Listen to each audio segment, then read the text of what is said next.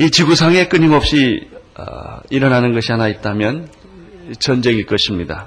창조 이래 한 번도 전쟁은 끝난 날이 없었습니다. 인간은 누구든지 전쟁을 싫어합니다. 전쟁을 환영하는 사람이 없지요. 그러나 이 전쟁은 그렇게 싫어하고 그 결과가 너무나 잔인하고 무섭지만 인간은 끊임없이 전쟁을 합니다.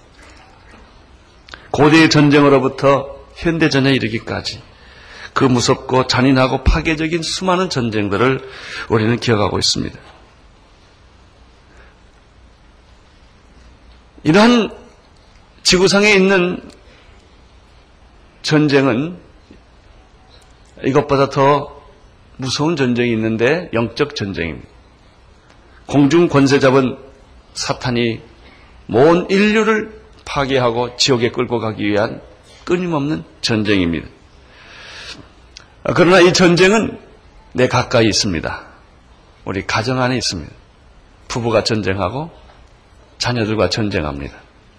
아니, 그보다 더 가까이 있죠. 여러분 마음에 전쟁이 끊임없이 일어나고 있는데, 내 마음에 있는 전쟁, 가정에서 일어나고 있는 전쟁, 직장이나 나라나 전 세계에 있는 모든 전쟁의 패턴이 똑같다는 것입니다. 싫어하는데 있는 거예요. 원하지 않는데 우리는 전쟁 안에서 매일 살아야 하는 것입니다. 여러분, 이 전쟁의 뿌리는 무엇일까요? 왜 이렇게 싫은, 원하지 않는 전쟁 안에 우리는 살아야만 할까요? 그 이유는 그 뿌리는 죄라는 것입니다. 야고보서 1장 14절에 욕심이 잉태한 즉 죄를 낳고 죄가 장성한 즉 사망을 낳느니라. 죄인 전쟁을 하는 끊임없이 투쟁하고 죽이고 죽고 싸우는 그 인간 안에 뿌리 깊은 곳에는 욕망이 자리 잡고 있는 것입니다. 아브라함 당시에도 살벌하고 잔인한 전쟁들이 많이 있었다는 것을 오늘 본문을 통해서 우리가 보게 됩니다. 먼저 1절부터 3절까지를 읽겠습니다. 시작. 당시의 신할왕 아모라벨과 엘라살왕 아리옥과 엘라망 그돌라오멜과 거이망 디다리 거기까지 끊어주세요. 오늘 네 왕이 나옵니다. 이 네 왕은 또한 동맹국을 맺은 첫 번째 그룹입니다. 고대 당시의 전쟁은 개인적인 전쟁이 아니라 동맹국을 만들어서 하는 전쟁이었습니다. 여기에 네 왕 중에서 어, 대표격이 그돌라 오멜이라는 어, 왕입니다. 그러면 이, 이 그룹과 싸우는 상대적인 그룹은 어떤 그룹일까요? 그것이 소돔 왕부터 시작합니다. 소돔 왕을 읽어주십시오. 소돔 왕, 베라와 고마라 왕, 비르사와 아드마 왕, 시납과 스보임 왕, 세메벨과 벨라 곧 소알 왕과 싸우니라. 두 그룹이 싸우는 것입니다. 그 장소는 시딤 골짜기 지금으로 말하면 사해에 해당합니다. 여기에서 큰 전쟁이 아브람 주변에서 일어난 것입니다. 지금이나 고대나 똑같이 싸움의 전쟁의 뿌리는 똑같고 싸움의 뿌리는 똑같고 싸움의 형태도 똑같습니다. 패싸움이라는 것이. 우리가 어렸을 때 우리는 동네 골목에서 열심히 싸웠습니다. 돌멩이 들고 어, 이렇게 서로 서로 어, 싸웠는데 저도 굉장히 얼굴이 많이 깨지고 다친 기억이 있습니다. 왜냐하면 사실 그 당시에는 우리가 요즘은 애들이 노는 게 참 다양했는데 그 당시에는 놀이개가 없었어요. 맨날 돌 가지고 논다든지 고무줄 끊고 돌아다닌다든지 뭐 이렇게 뭐 이렇게 땅 뺏기를 한다든지 이렇게 해가지고 놀았는데 제일 재밌는 게 싸우는 거예요. 그런데 그 골목대장에서 싸우던 일들이 조금 발전하면 어떻게 되느냐?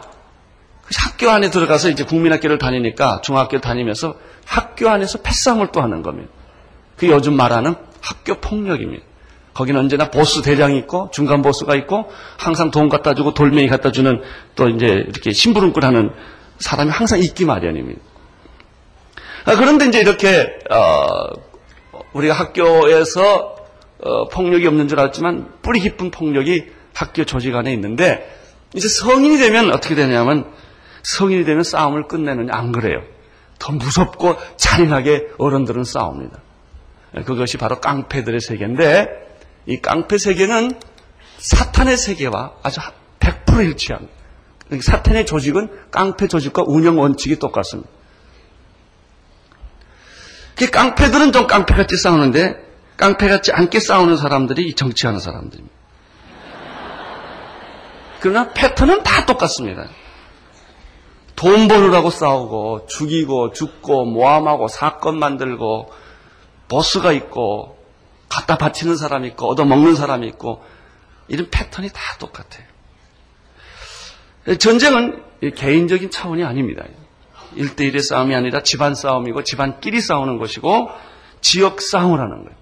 지역과 지역끼리 싸우는 것이고 정당과 싸우는 것이고 어, 조금 더 나가면 부족끼리 어, 치열하게 싸우는 것이 지금 그게 바로 남미, 지금 아프리카, 아시아 쪽에서 싸우고 있는 엄청난 싸움들이죠.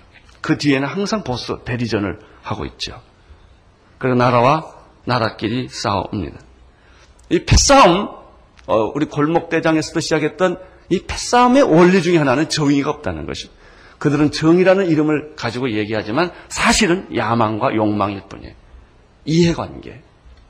이 한 집산 하는, 다 이리 갔다 저리 갔다 하는 것이 정의 때문에 가는 게 아니에요. 자기 살 길을 찾는 거고, 세력을 만드는 것이고, 그 이상 아무것도 없죠.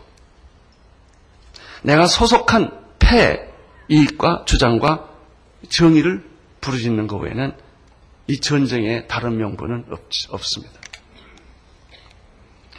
그러면 이렇게 고대에서 패싸움하는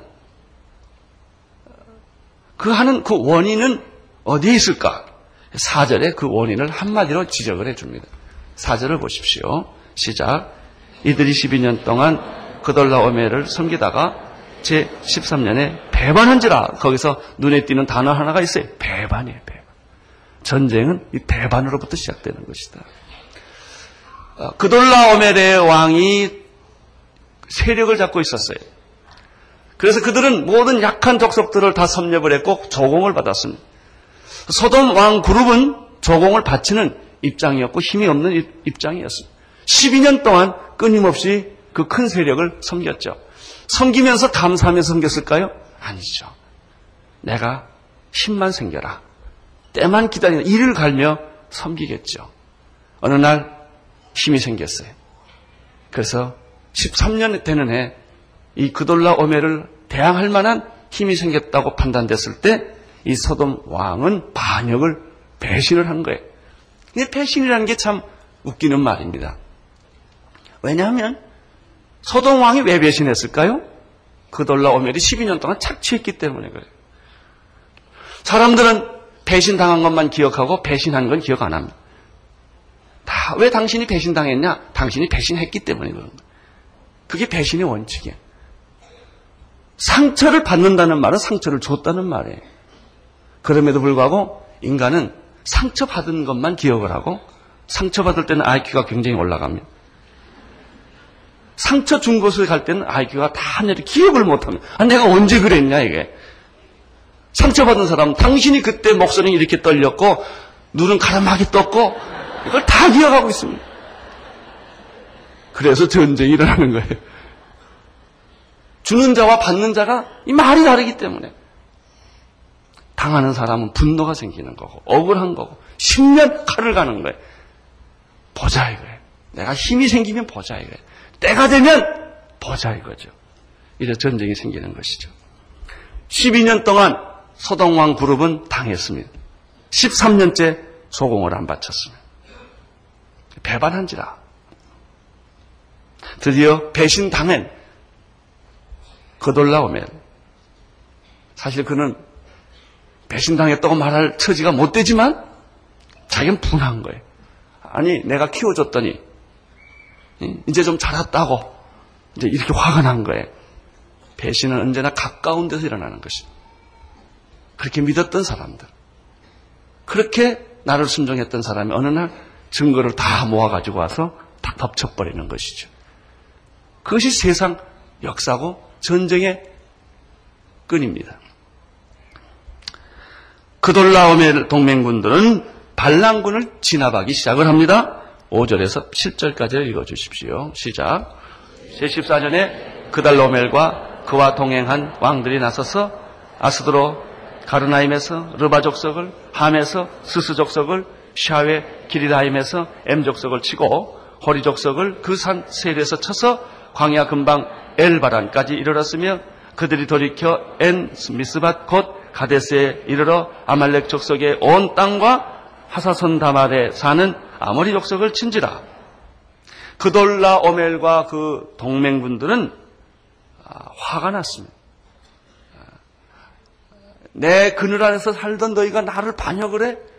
그리고 그들은 파죽지세로 이제 모든 반항하는 세력들을 섭렵을 합니다. 그들이 르바 족속, 스스 족속, 엔 족속, 호리 족속 쳤고 아말레 족속과 아모리 족속까지 쳤다고 오늘 성경은 말하고 있죠. 그러나 이 그돌라 오멜 왕에게 배신을 반기를 들었던 소돔 왕은 어떻게 합니까? 소돔 왕은 혼자 하지 못하기 때문에 다섯 왕과 연합 전선을 펴는 것이죠. 그래서 두 그룹이 지금 싸우기 시작합니다. 8절을 보십시오. 시작. 소돔 왕, 고모라 왕과 아드마 왕과 스보인 왕과 벨라곳 소알 왕이 나와서 시띵 골짜기에서 그들과 드디어 접전 이제 들이 붙기 시작을 했습니다. 여러분 싸움이 일어나면 어떤 일이 생깁니까? 죽기 아니면 살기입니다. 전쟁이라는 것은 몇 가지를 잃어버린 게 아니다. 모든 걸 다 잃어버립니다. 자, 구절을 보십시오. 곧 다섯 왕이 엘람왕, 거돌라오멜 왕, 고임왕, 디달과 시날왕, 아므라빌과 아라셀 왕, 아리옥 네 왕이 뭐 했어요? 교전, 접전하고 그 다음에 교전이 시작이 되었습니다. 일단 전쟁이 일어나면 누군가 죽습니다. 한 사람이 죽든지 한 사람이 살든지 이렇게 되어 있습니다. 여러분, 제일 전쟁 중에 좋은 것은 둘 다 이기는 겁니다. 윈윈 게임을 하는데 부부는 누가 이기면 큰일 납니다.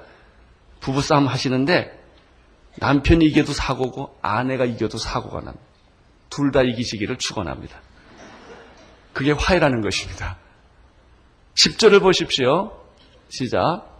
시딘 골짜기에서 역청구덩이가 많은지라 소돔 왕과 고모라 왕이 달아날 때 군사가 거기 빠지고 그 나머지는 산으로 도망하며 결국 판정이 났습니다. 배신을 배반을 했던 소동 왕 그룹은 패했고 그리고 공격을 시도했던 그돌라 오멜의 왕은 승리를 했습니다. 그래서 패자들은 이제 역청에 빠지고 산으로 도망가게 됩니다. 여러분 전쟁에서 패해서 도망가는 군인의 초라함을 아십니까? 비참한 신세, 처절한 처지가 되는 것이죠. 저희 가족은 6.25 때 피난 나온 가족이었고 저는 그때 어, 부모님의 손에 끌린 어린아이였습니다.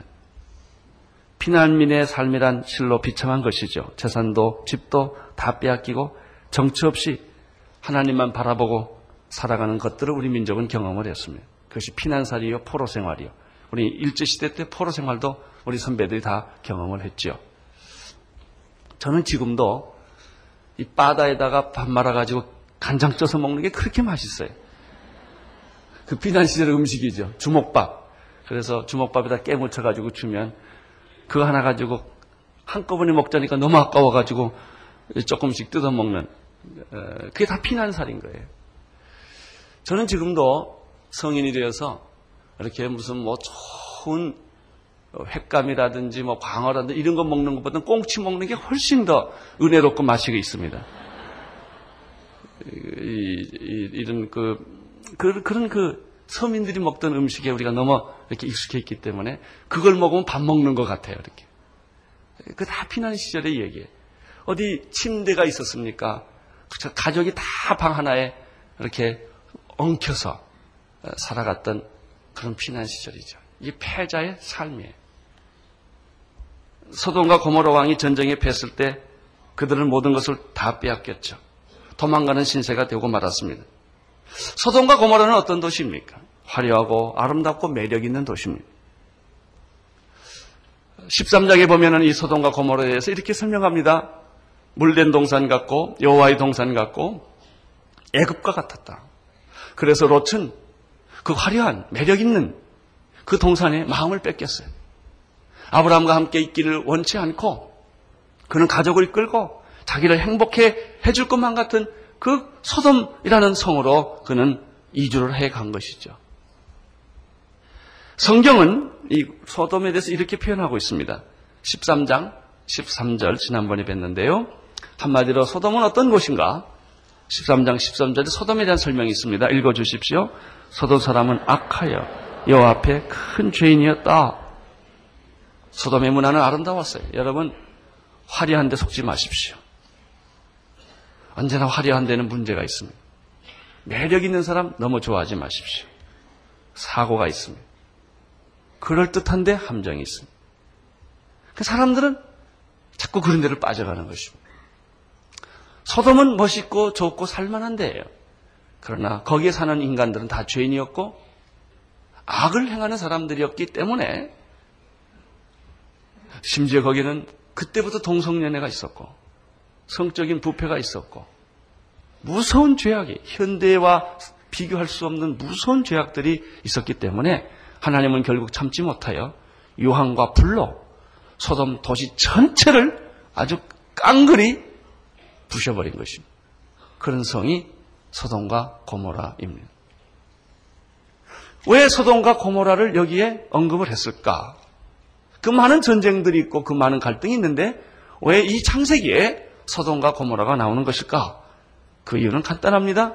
소돔 안에 그래도 그래도 하나님 보시기에 별로 아름다운 삶을 살지는 못했지만 그래도 롯의 조카 아브라함의 조카인 롯이 살고 있기 때문입니다. 하나님은 소돔이라는 도시보다는 롯에 더 관심이 있는 거예요. 그래서 바로 이 롯이 소돔이 멸망할 때 롯도 함께 멸망을 했기 때문에 이 소돔과 고모라가 이 성경에 등장을 하는 것입니다. 11절, 12절을 보십시오. 시작.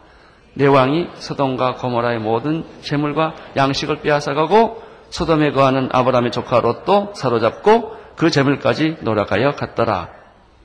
우리나라 말에 미워도 내 자식이라는 말이 있습니다. 미운 짓만 골라 해도 어떡합니까 내 자식인 걸.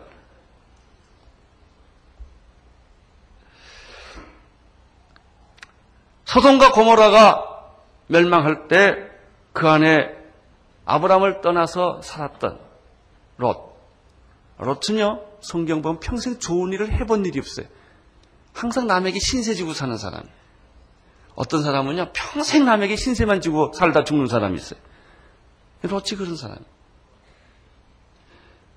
롯은 예쁜 사람이 아니에요. 하는 짓들이 곱지가 않아요. 늘 불, 불편해요. 이런 사람은 좀 멀리 떨어져 있고 싶어요. 아브라함에게서 롯이 떠났을 때 얼마나 아브라함이 시원했을까요? 롯은 아브라함은 사실 롯을 그렇게 달갑게 생각하지 않는 사람. 우리들 주변에 친척 가운데 그런 분들이 있어요. 항상 돈 뜯어가고 힘들게 하고 괴롭히고 저분이 좀 안 왔으면 좋겠다. 그래서 어떤 때는 자기 돈 다 가져가고 사고를 저지르고 갔어요. 근데 그렇게 나가가지고 그 사람이 행복하게 잘 살면 얼마나 좋겠습니까는 나가서 암에 들고 폐가 망신하고 엉망이 돼버리고 이럴 때 어떻게 하냐 이거예요. 아브라함이 어떻게 하냐 이거. 이것이 오늘 본문의 주제입니다. 우리들 주변에 그런 분들이 있어요. 날 힘들게 하고 내 재산 다 뺏어가고 내 사업 다 망가뜨리고 떠났어요. 잘 사는 줄 알았더니 폐가 망신하고 엉망이 돼버린 속으로 잘됐다 잘됐다. 쌤은 그렇게 생각하죠. 겉으로는 안 됐습니다. 라고 말하지만 속으로 고소한 거예요, 이게.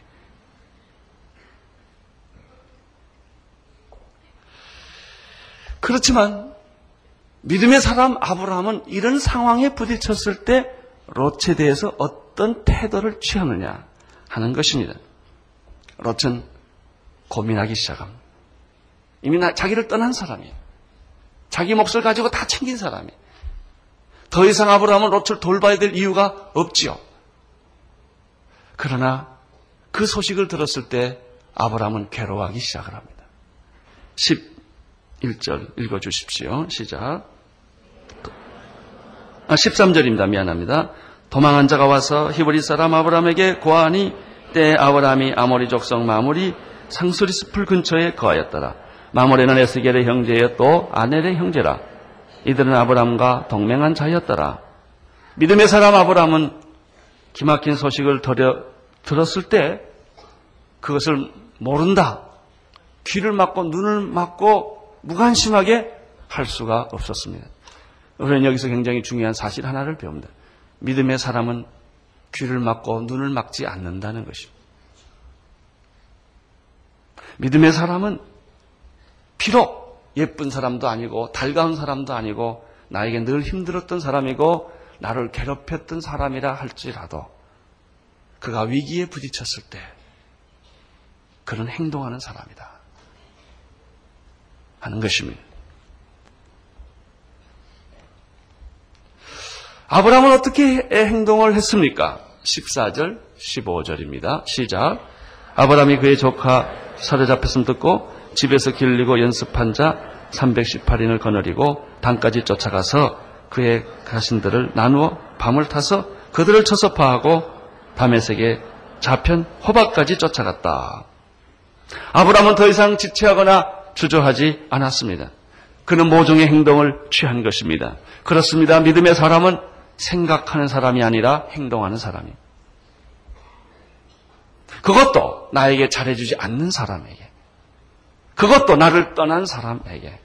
그것도 내 인생에게 큰 상처를 입힌 사람이 어려움을 겪었을 때 찾아가서 그를 돕고 그를 격려하고 그를 축복해 준다고 하는 것입니다. 이것이 아브라함을 통해서 배우는 믿음의 사람의 한 모습입니다. 우리 마음속에는 과거에 나에게 잘못했거나 해를 끼친 사람에게는 한 번쯤 혼내주려는 그런 생각이 있죠. 뭐 혼내줘야 되겠다. 혼낸다는 혼을 밖으로 잠깐 빼겠다는 그 말이에요, 그 사람은. 여러분, 이런 소리는 절대 하지 않게 되기를 바랍니다. 여러분, 자녀를 혼내지 않게 되기를 축원합니다. 그냥 사랑하시지, 아이들 버릇 고친다고 혼내지 마세요. 모든 여성분, 남자 버릇 고치지 마십시오. 그냥 사랑하세요. 남자들은 부인을 혼내면 안 돼요. 사랑해야 돼요. 대부분의 많은 사람들, 모든 인간들은 자기에게 잘못한 사람한테 복수를 하는 거예요. 보복을 하는 거예요. 어떻게 해서든 뒤에서 해코지를 하고 싶은 게 죄인의 전형적인 모습이에요. 믿음의 사람은 아닙니다. 믿음의 사람은 자기에게 해코지했던 사람이 위기에 부딪혔을 때 도와준다고 하는 것입니다. 오늘 13절, 14절을 보면 14절, 15절을 보면은 아브라함에게서 또 한 가지 특이한 사실 하나를 배우게 됩니다. 자, 그는 어쨌든 그냥 있을 수가 없는 거예요. 뭔가 어, 그 사람을 가서 도와야 되는 거예요. 그럼 아브라함이 그걸 도울 능력과 힘이 있느냐? 오늘 성경에 보니까 자기 집에서 길리온 사람이 318명이라고 그랬는데 아니 318명 가지고 그돌라 오멜에 이네 개의 왕이 모인 연합군을 이길 수 있을 것 같아요. 소돔 왕도 고모르왕도 다 나갔는데 모든 족속이 다 나갔는데 게임이 되겠습니까? 안 되죠. 아브라함의 믿음은 무엇인가? 그는 내가 이길 수 있느냐 없느냐를 따지지 않았다는 것입니다. 똑똑한 사람은 계산을 합니다. 투자할 거냐 말 거냐, 덤벼들 거냐 말 거냐. 그래서 계산이 안 맞으면 안 하는 거예요. 이게 똑똑한 사람이에요. 이게 합리적인 인간이요. 세상에서 보는 많은 사람들이에요. 믿음의 사람은 내가 할 수 있느냐 없느냐를 묻지 않아요. 이게 하나님의 뜻이냐 아니냐를 물어요. 하나님의 뜻이면 내가 죽어도 하는 거예요. 믿음으로 하는 거예요. 하나님께 의지하고 맡기고 결안을 바위에 치는 일이 있다 할지라도 행동하는 것이죠. 이게 믿음이에요. 여러분, 믿음이란 게 뭐예요? 내가 생각하고 내가 판단하고 내가 할 수 있는 거 하는 것은 그건 믿음이 아니죠. 그건 당신 결정이지요. 여러분, 믿음이라는 것은 내가 할 수 없을지라도, 불가능할지라도 하는 거예요. 하나님이 원하니까 행동하는 것이죠. 그래서 아브라함은 무모한 짓을 합니다. 자기 집에서 길려온 가신 318명을 이끌고 밤에 자기 조카 롯이 지금 잡혀 있는 거기에 뛰어들어가서 밤에 야경을 타서 작전을 펴서 순식간에 덮쳐버리는 것입니다. 그렇습니다.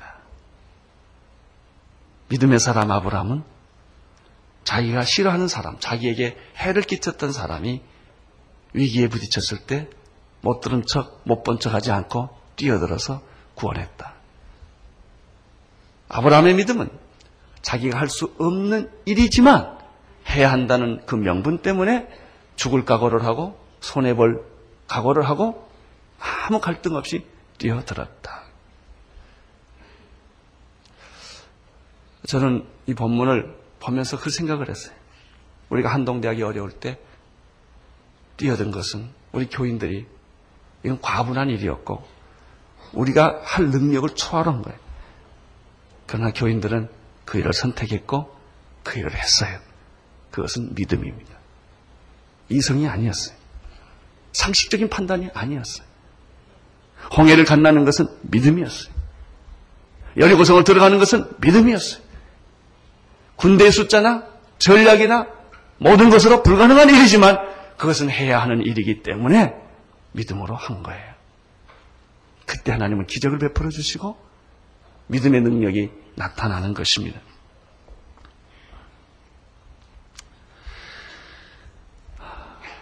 아브라함은 318명을 데리고 비록 적은 숫자고 상대방과 이길 수 없는 그런 세력이지만 그는 믿음으로 하기로 결정하고 밤에 야경을 타서 공격을 해서 결국 고난 중에 역경 중에 위기 속에 있는 자기의 조카 롯을 구해내고 맙니다.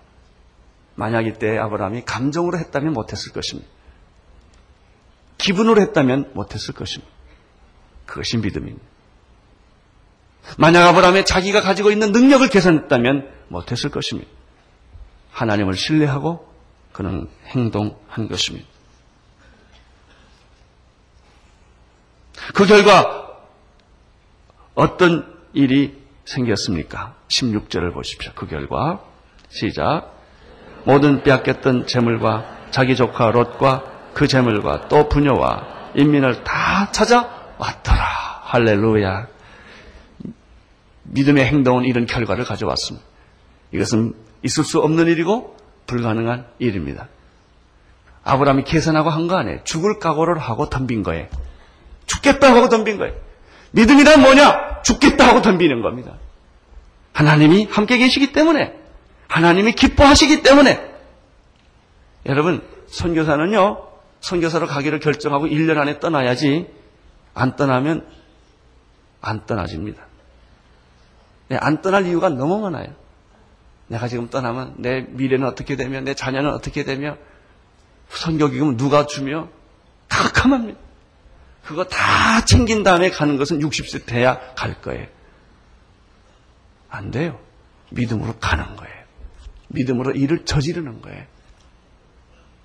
그때 하나님의 기적은 우리와 함께 계시는 줄로 믿습니다. 나는 오늘 이 본문을 보면서 두 가지 적용을 하게 되었습니다. 첫째는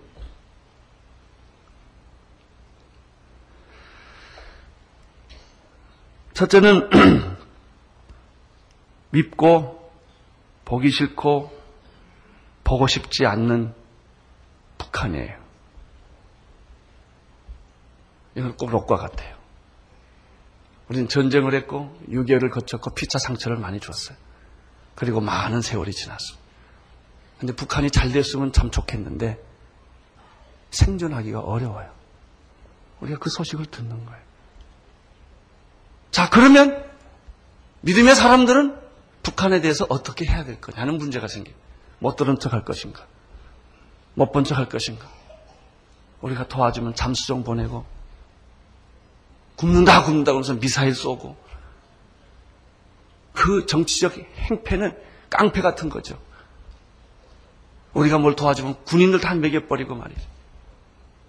이런 사람은 어떻게 도와줘야 되냐 하는 문제가 생깁니다.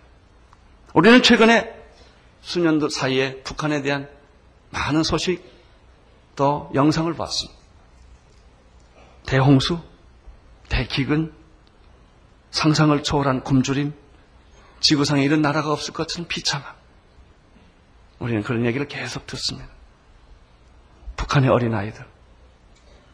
우리 교회 목사님 한 분이 북한에 갔다가 신우주에서 밤 12시가, 11시가 넘어서 길거리에 거짓대로 엄마, 엄마가 찾는 그 아이들을 보고 잠을 못 자고 돌아와서도 너무 마음이 아파서 교회를 못 오고 기도원으로 바로 가버리셨어요. 그 아이들이 너무 아파서. 이건 우리 현실이에요. 여러분, 나 혼자 행복하다고 행복합니까? 나 혼자 잘 먹고 잘 산다고 내가 행복합니까? 그럴 수가 없죠. 내 동족이, 내 가족이 굶주리고 죽어가고 있는데 어찌 나 혼자만 행복할 수가 있겠습니까? 북한 전역에서 들려오는 죽음의 소리, 고통의 소리. 우리가 어떻게 귀를 막을 수가 있고, 어떻게 우리가 모른 척 할 수가 있겠습니까? 북한 당국의 정치적 죄악은 용서할 수 없는 일이지만, 그러한 이유 때문에 굶주리고 있는 나의 동족을 외면한다면, 하나님은 우리에 대해서 어떤 생각을 하고 계실까? 하는 것입니다. 나에게 상처를 주고 떠난 사람이었지만 그 사람이 죽을 병에 걸리고 폐가 망신하고 이제는 시체처럼 사는 그 사람을 나는 어떻게 해야 할 것인가?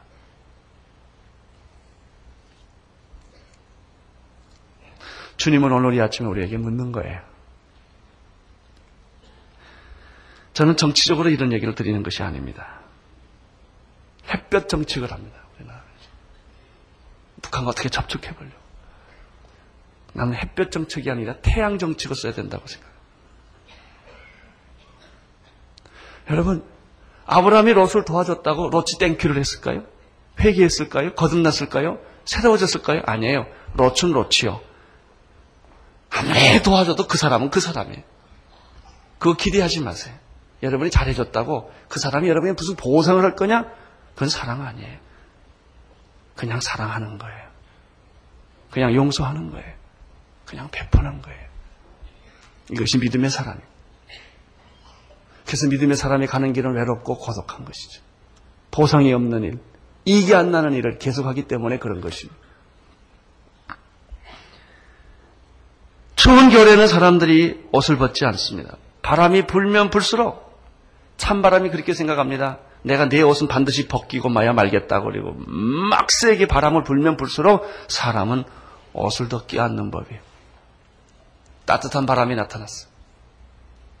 따뜻하게 바람을 빛을 내려지니까 그렇게 두껍게 옷을 입고 있던 사람이 옷을 벗기 시작하는 것이죠.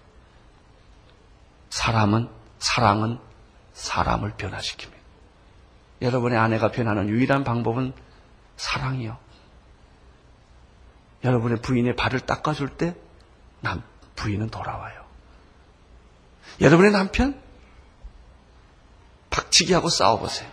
이혼밖에 하는 게 없어요. 사랑해야. 그것밖에는 해결의 방법이 없어요. 여러분 자녀들 혼내서 자녀들이 돌아와요? 아니에요. 사랑해야 돼. 북한은 조건 없이 사랑을 받아야 돼. 뺨을 치고 발길질하고 별짓을 다 해도 우리는 사랑해야 돼. 사랑하면 상처를 남기지 않습니다. 폭력으로 이기면 상처가 남습니다.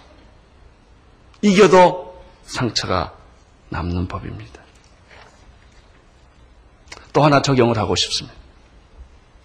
그것은 우리 주변의 친척들입니다. 여러분들 주변에 친척들이 있을 것입니다.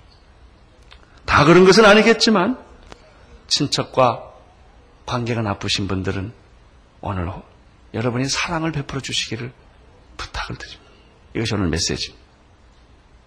힘들고 어렵고 사랑할 수 없는 사람이라 할지라도 아브라함이 롯을 찾아가 구원했던 것처럼 우리는 그들을 다시 사랑하고 용서하고 감싸주는 걸 하나님은 원하십니다.